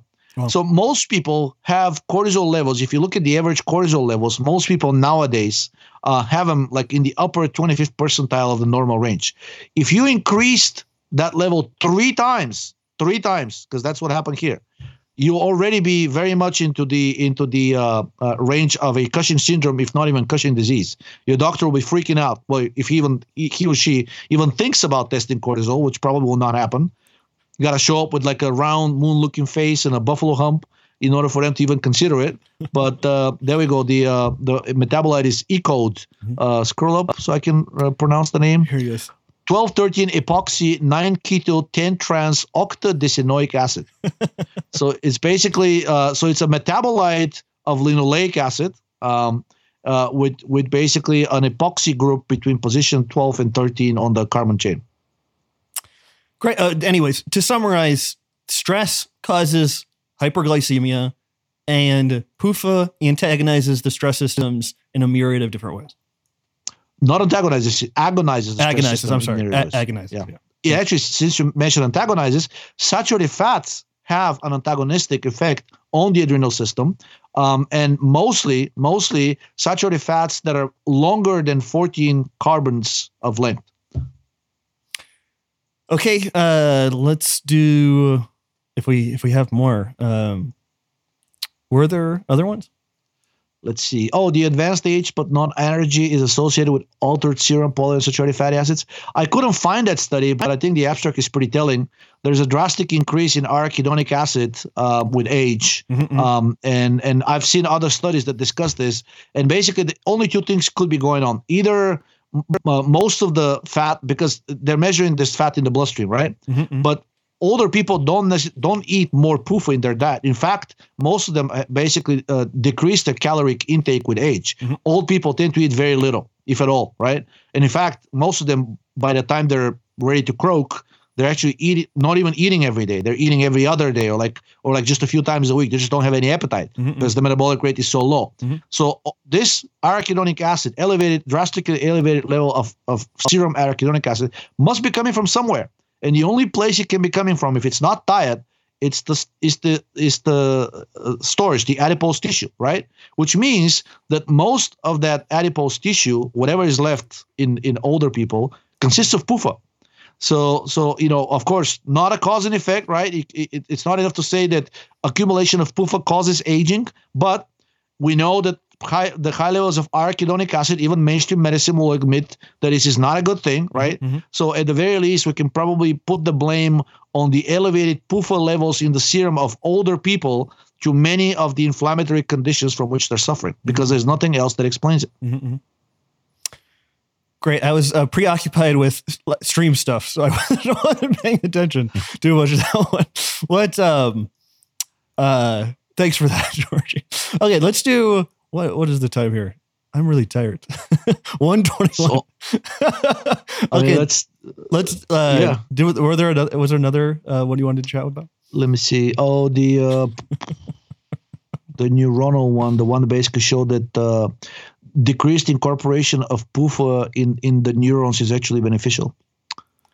Uh, Um, dec- decrease. Okay, we we Yeah. did that one. Uh, hypertension, PUFA, blood uh, blood sugar. Oh, neuronal lipolysis participates. Yes. Okay, yes, okay. and that's another one that I couldn't find because oh, did you hear the news? Sci-Hub is basically under attack. No way, really. There have been no no no papers um, added since the beginning of 2021 because Alexandra is being sued in India, and she actually for whatever reason she decided to comply. Uh, I mean, SciHub is still working, but no new papers are being added as of right now. Actually, as the as of the beginning of 2021. So we're basically more than half of the year gone through, and and no new none of the papers from 2021 have been added. You you'll probably notice this if you try to search for something that's being published in 2021 for SciHub, it's not going to come up. You, you you basically get a blank page. Does LibGen still work? Because No. I, I don't know Well, why, I mean, but it still works, but none of the new papers are available from any of them. But but is LibGen pull from Sci-Hub? Uh, they're connected. I think it's the same database. It's just a Okay. different way of searching through a database and, and different sources of downloading them. So LibGen is more like a torrent, right? Mhm. Uh, basically, like uh, when you get, when something comes up on LibGen, I think it gives you the option to download it from several sources. Yeah, there's like- one of them is Sci-Hub, Mhm, mhm. but several others are. I think they look like Magneto links to me, which is a torrent Was uh, this system. was this one of the papers that you couldn't find? Yeah, try it. It's from 2021. I forgot. I always forget the URL. Um, because I, I don't know why I got in the habit of just going here instead of Sci-Hub. Sci-Hub. Uh, I'm doing both. If I can't find it on one, I I, I try the other. Oh yeah, Uh, and there you go. There's another. Uh, and it's not just it's not. I mean, it's already been. I think it was published in April. So usually, if it's very new, you would understand if it doesn't show up there for a couple of days, right? But if it's something that's several months old, and even things like from like January of 2021, they should be there, but they're not. Wow, that sucks. So what happens is apparently, uh, like the some of the big journals filed a lawsuit in India. I don't know why India, you, but you Alexander light on? decided to fight it. You want to tur- turn the light on real fast? Oh, yeah. guys sincerely appreciate it thank you so much give this episode a like uh, it really supports the show uh, thanks for hanging out friday uh, cyber uh, cyber polygon day thanks georgie appreciate it uh, sorry to interrupt you keep going So apparently, India has a unique copyright law which says that uh, copying, uh, like distributing copyrighted scientific work, is not illegal. Now, so uh, there's a, I mean, if you type Alexander Albakian India lawsuit, you'll get the articles. But apparently, she's decided to go to India or at least remotely fight that lawsuit and actually see see her day in court because I think she's hoping that, or at least that's the analysis, that basically, um, if if she wins that, um, then basically there we go. Sci-Hub takes cases off in India, etc., etc. Um, so so if she wins that case, um, depending on what other countries India has like a joint agreement for copyright protection with, uh, United States is not one of them. uh, she may be able, like Sci-Hub may actually become legalized in several countries. Uh, and she actually, in in that interview, she basically said that she's um, that, that that she thought that Sci-Hub would get legalized by now. That she was really disappointed. I mean, I'm like, come on, what live, what world do you live in? Like, you haven't seen what's been going on so far. yeah Um, and basically, she's hoping to win that case because apparently the law in India says that what she's been doing through Sci-Hub, it's not illegal. Um, and if she wins that, then we may be able to get that thing fully legalized in some countries. And then after that, it'll be it'll be a piece of cake to access through a proxy that's like local, even if even if your ISP or like the journals like want want this blocked somehow or being available only in like in that specific country where it's legal. Uh, you know, information wants to be free. If something is available digitally in one country, it will be available worldwide. So let's hope that she wins that case in India, um, and and see what happens. i mean can you even quantify how uh man i'm pretty alexandria right Ale- yeah Ale- alexandra. El Bakian. C- can you even quantify how much she has positively in- influenced your life? She she's basically now being one of the uh, there there's a there's a there's a what is it called? What do you call this? Like a like a movement going on to propose her for like a Nobel Peace Prize uh, for 2021 because they said that she's done more for the dissemination of science oh. than anybody uh, probably in the last two three centuries. Yeah. Because before that the only people who could do science or publish yeah. were people working at universities or somehow paying them or being part of the system. Because without those studies that you can cite and build your own paper you're doomed like the stuff that was available through open access was was laughable. It was like probably less than 10% of the entire body work the entire work of like uh, all, all of these all of these papers that are now available. Yeah reading the full text is just uh game I, so i wrote that book that i wrote in like 2000 late 2012 i did not have access to full text papers. And so like looking back at that that was like the biggest handicap imaginable. Like i couldn't i only had abstracts to read my so- story is even more touching yeah I I used to go to Georgetown, which is like basically two miles from where I currently live. Before Sci-Hub was available, I would actually search for these papers, right? The ones that I want to, and and collect a list of maybe 20 or 30 of them yeah and go and walk in freaking heat or like or ridiculous cold, walk two miles to the campus uh-huh. and go to the library and basically go through these one by one and hoping that the university would have a subscription for those journals to get these studies just to read them, right? and that's most of my early work on the Repeat Forum yeah was it involved so much physical effort Yeah. behind it that that like uh, I mean when now people that, that are uh, early uh, that are coming to the forum lately and criticizing me and saying like oh anybody can you know take these papers and post them there and take the quotes out. Well number one why aren't you doing it?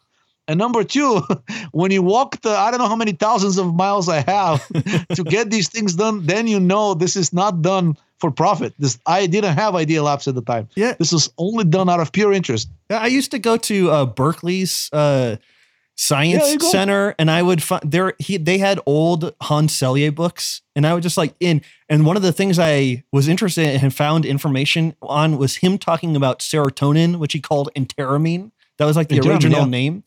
And ninety percent is produced there, right, in the gut. So it has to be something with Entera in it. yeah, and- but it was cra- it was crazy because I had I think I had heard Ray talk about that stuff in passing. I couldn't find any information on it on the internet, and then I had to go to that library and uh, found a bunch of info. And I, I think I was like taking photos of the book or whatever. Um, I, I sent some money to Alexandra a few times. I mean, I'm hoping that she's able to maintain this. Uh, um, they actually, they she I was I was going to send her more, but PayPal blocked her account. Oh. I think she used to have a Patreon account that has also been blocked. Mhm. Her Twitter account has been blocked, Yeah. and I think now the only way to send her money is basically you gotta you have to email her and ask her for like for her Bitcoin address. Mhm. And I think she's very wary about like who she accepts money from. So the last time I donated was like two years ago.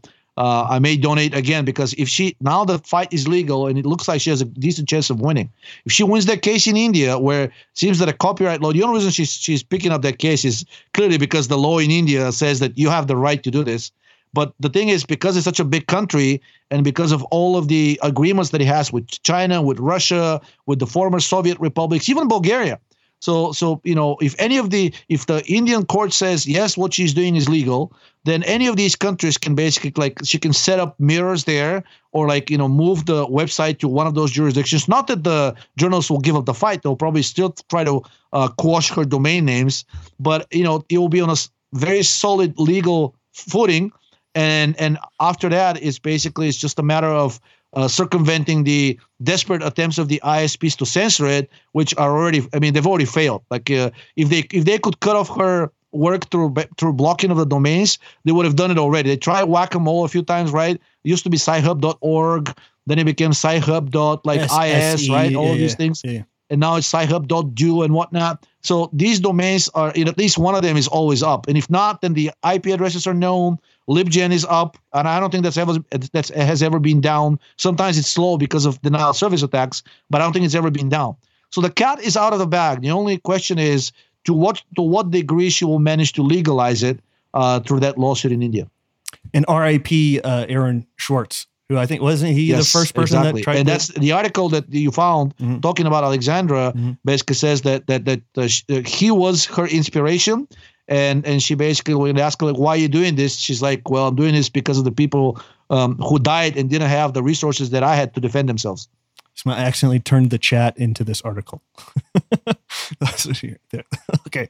Okay, let's uh that was the last article. Or did we talk about this um uh, neuronal lipolysis one? yeah sc- scroll down a little bit I mean I couldn't find that article but basically says that there is a protective effect from decrease in the incorporations of PUFA into the phospholipids. So, decrease of the incorporation of PUFAs into phospholipids increases neuronal protection. Mhm. Um, not that it's a, any surprise, but basically uh, it flies into the face of, of suggestions by doctors and the public health authorities to increase your intake of omega 3, increase your intake of omega 6. Both are good for you. One of them is essential. Uh, if, if you could try to keep the omega 3 intake higher than the omega 6, but don't worry, both of them are really good for your brain. No, actually, re- depleting PUFA turns out to be much better. Awesome. Okay, let's uh give us the serotonin Idealabs update and then we'll get out of here. Oh yeah, we have a sufficient amount of six methoxyharmalan synthesized, uh, but now the issue is legal. Um, that article that that, that we mentioned uh, about the French guy who is also fighting a legal case in France, but thankfully the case is uh, so-called uh, administrative; it's not criminal. Uh, apparently, he just didn't register the trial properly with the authorities, and they're going after him for using it now. But unfortunately, whenever they create a, a you know whenever they launch a, uh, an investigation like that and a trial against a doctor all the substances that are that are being used by that person uh, you know the fda and other agencies they're kind of using that as an excuse to start monitoring them because guess what? The savage criminals are using these things to poison people illegally and whatnot.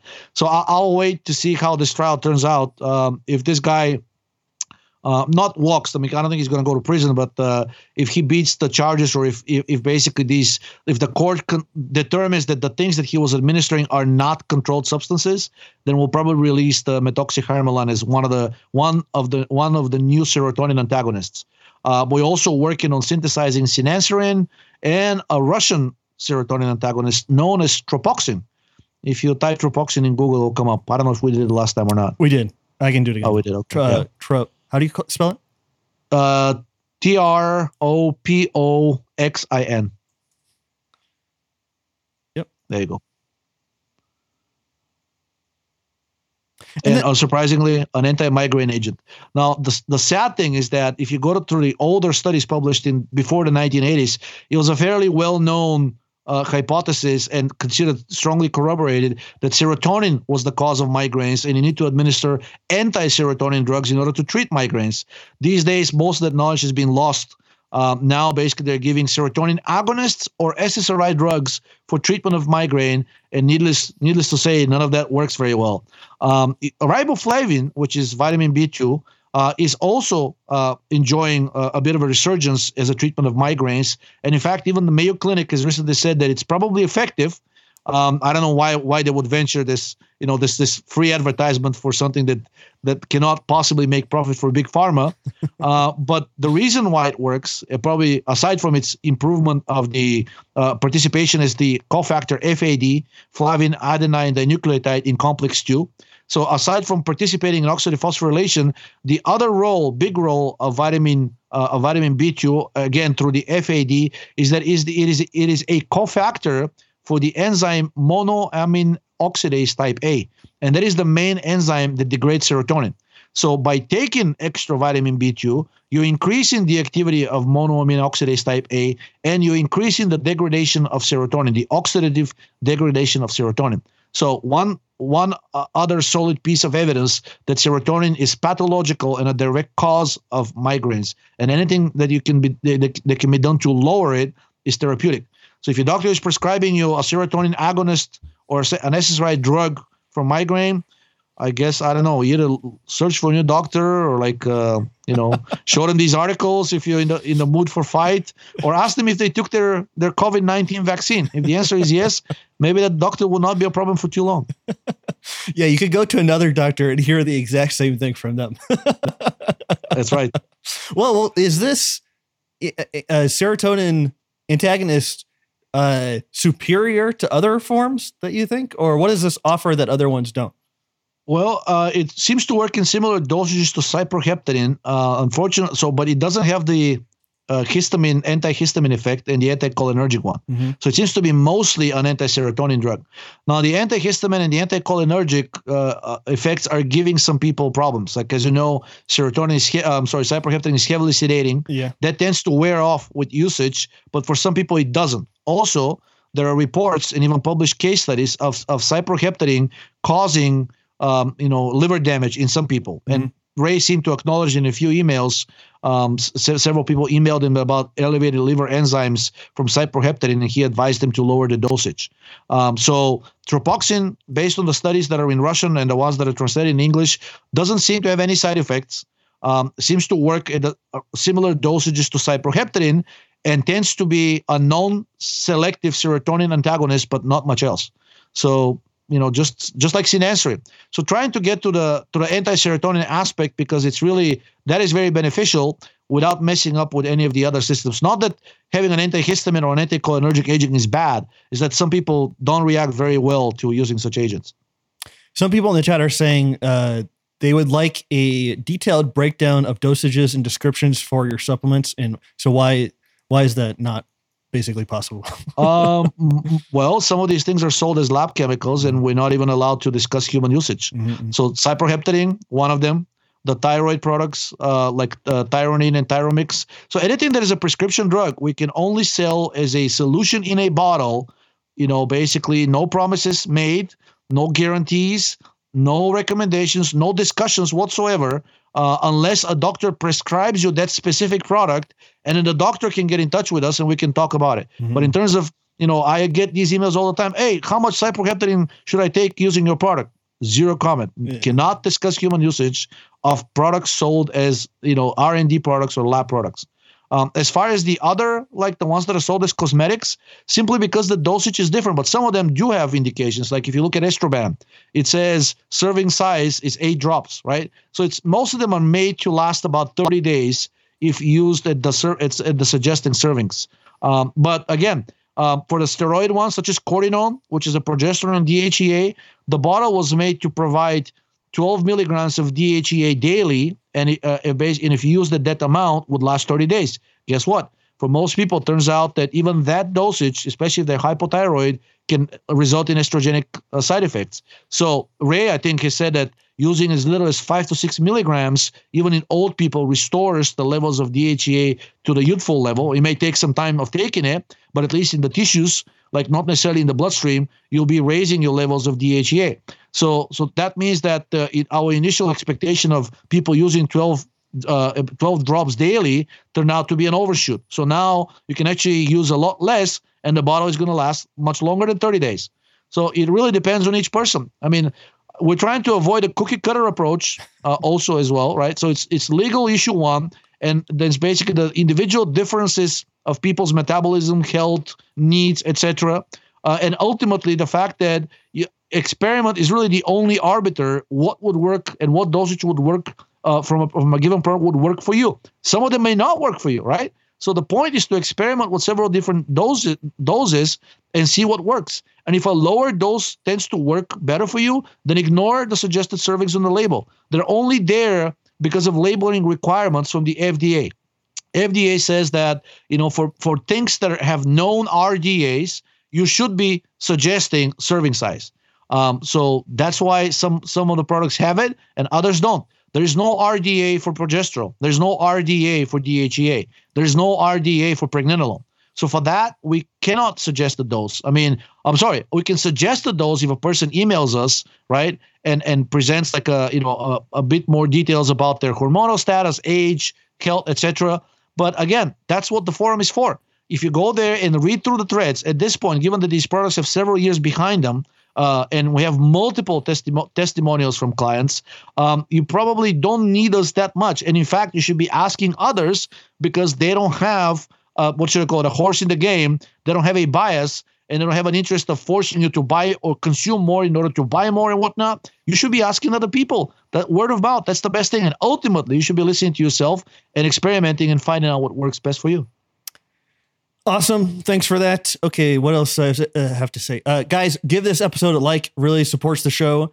So George and I are going to be back on the 23rd. We're going to skip the 16th. We're going to be back the 23rd, and then Ray is going to be back on the 30th. And so that should be the schedule. I can't believe this worked. like I can't believe we did not experience uh, any hiccups. Like again, this is such a convoluted setup. It's worth it, but I'm I'm in like in complete awe right now. It could have been terrible, but it went uh, swimmingly. And so, Georgi Dinkov, thank you so much. As always, my my partner in crime. You know, you make these uh, so fun to do. We have an amazing listenership.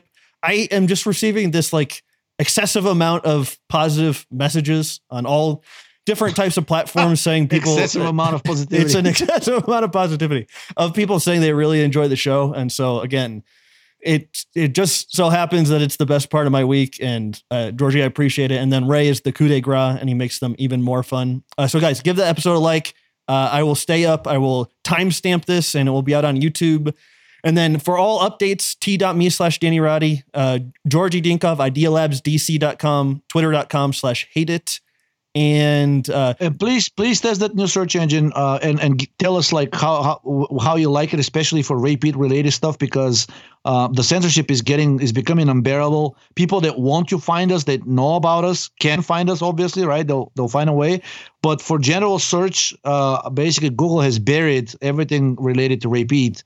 Um, and it's not related just to covid-19 I mean, it's quite obvious that that even articles that have nothing to do with viral diseases or immunity are not showing up on on um, on Google's uh, front page. Reg- even if you type things in quotation marks, I mean, you have to enter four or five words in, in order for that for for in order for you to know those five words, you must have read the article, which kind of defeats the purpose of searching for unknown things to start with. So for new people, newcomers to to Peat world, um, you know, even if you search for things like uh, uh, vitamin E estrogen, um, used to be like the third or fourth result that will come up on Google, and I don't think now it shows up on the front page at all.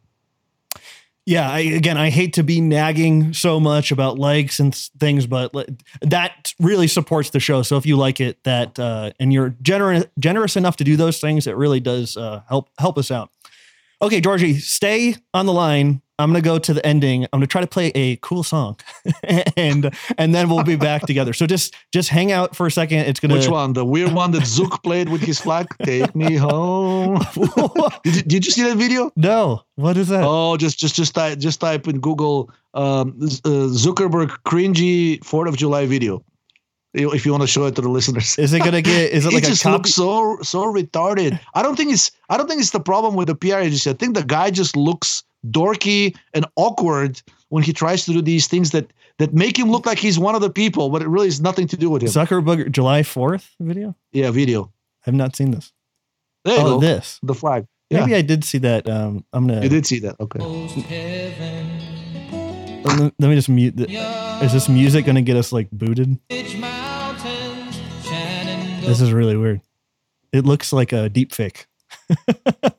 Yes, and, and also, I mean, what exactly is he doing with? Uh, like, why does he have to carry the flag like that? Like, it looks tacky to me. It looks tacky. Aside from some people say, well, this board that he's riding costs like thirty grand. Uh, yeah. So it's like he's clearly out of touch, and he keeps jumping like this. I, I don't know if it's like to that's like makes the board like not sync or something. uh-huh. Um, Did he put I this don't know. on I, I think it's, Facebook? it's it's a strange PR experiment, and the PR company that is behind Facebook should just learn and stop using him in their. He just he just ruins everything. The guy is just not photogenic. Uh, he looks like a creep. He acts like a creep. he probably is a creep.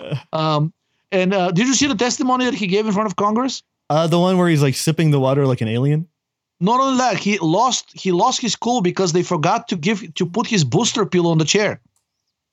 Oh, oh, oh no, I didn't. I I, bar- I barely know anything about him. Like, uh, Yeah, there's like a video of him yelling at his handlers or wh- whoever they are. He's like, "Where is the thing that I told you to put in the chair?" And then there's a camera like took uh, taking a picture of the chair from the side, Uh-huh. and he has this like booster pill like a toddler because he wanted to look taller. I mean, if you're that insecure about your height, am I about the same height? as Actually, I think he's five seven. I'm five nine. Uh-huh. Maybe I have like I have two inches on him. uh, well, anyways, I'm not. I'm just like I'm actually right at the average uh, height level here, at least here in the United States. I mean, if you're that insecure about your height, you shouldn't be going to these public venues. It looked a lot weird him like yelling at his at his associates for forgetting to put his booster pillow on the chair. Well- and now and now this video. well, we elected him, so we just have to live with him as tech tech overlord, unfortunately. So Who, who who elected him exactly? Oh, Like I him and Bill we- Gates. I Who we elected him to speak for people and, and talk about vaccines and give medical advice, given that they're non-doctors? Okay, uh, guys, again, thank you so much. Give this episode a like. We will be back in two weeks. We'll take take a week off, and then we'll be Georgi and Ray. Uh, I'm going to try to figure out how to do this switch really fast. That one, okay. And Georgi, stay on the line, guys. Sincerely appreciate it. Have a safe week. We'll see you again two weeks. Uh, take care. Thanks again. Sincerely appreciate it. Uh, see you guys soon. Okay, bye everyone.